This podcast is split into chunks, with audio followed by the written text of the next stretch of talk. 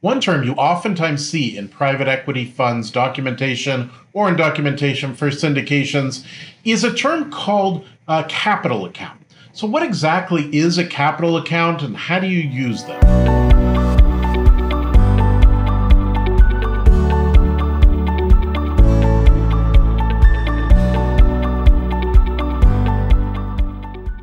My name is Tilden Moschetti. I am a syndication attorney with the Moschetti Syndication Law Group.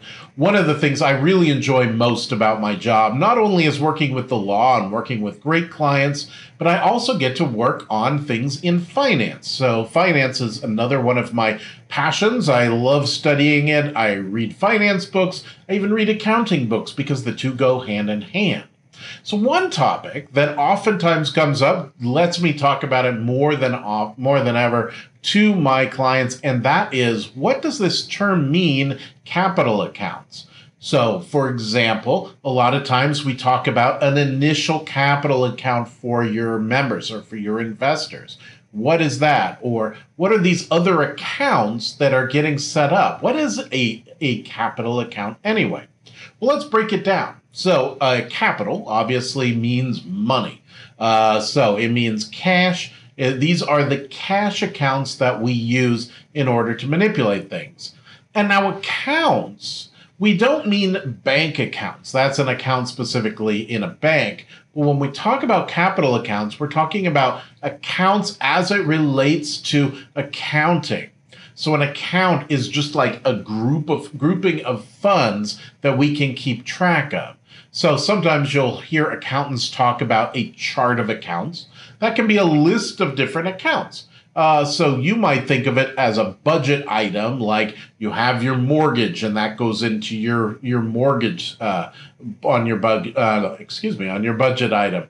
Or you think about groceries, you know, things like that are are uh, uh, parts of your budget. For accounting purposes, we talk about them as accounts. So it's that pool of money that's set aside or that's segregated for a specific purpose. So a capital account is that cash that's set aside for a specific person. Now, each investor has a capital account. So we keep track. An investor invests $100,000. We log, log $100,000 in their capital account. That's their initial contribution. That is their initial capital account. Now, that money can come up or it can go down based on different things that take place. If we make a distribution of, uh, again, uh, as a return of money, that can reduce the amount of their capital account uh, that we still, I oftentimes still call the initial capital account, even though it's not initial anymore. But it's reduced that amount that they of cash that they have as pure equity in their accounts. So I hope that's been helpful, but let's talk about some key takeaways before uh, we leave for today. Uh, key takeaways are capital accounts are those accounts that keep track of the capital in the LLC. They always start at zero and are adjusted through those contributions, distributions, taxable income, and taxable losses both ca- uh, both the company's capital account and the investor's capital account need to end at zero. So your final distribution at the very end of the day should be zero.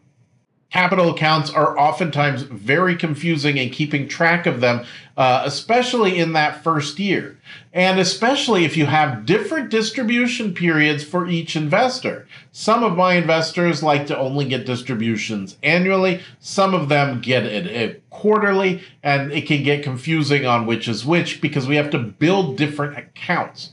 I also keep track of a preferred balance account which is an account that keeps track of any monies that they've that they should be receiving because of a preferred return, but they haven't received yet.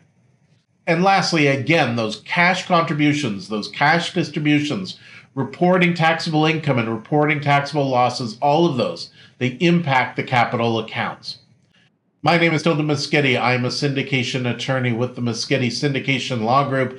We can help you stay in compliance with the SEC, make sure that everything's right, keep your investors happy, all those things. Uh, start with a good legal framework. That's what we're here for to make sure that we help you be successful as a syndicator or a private equity fund manager.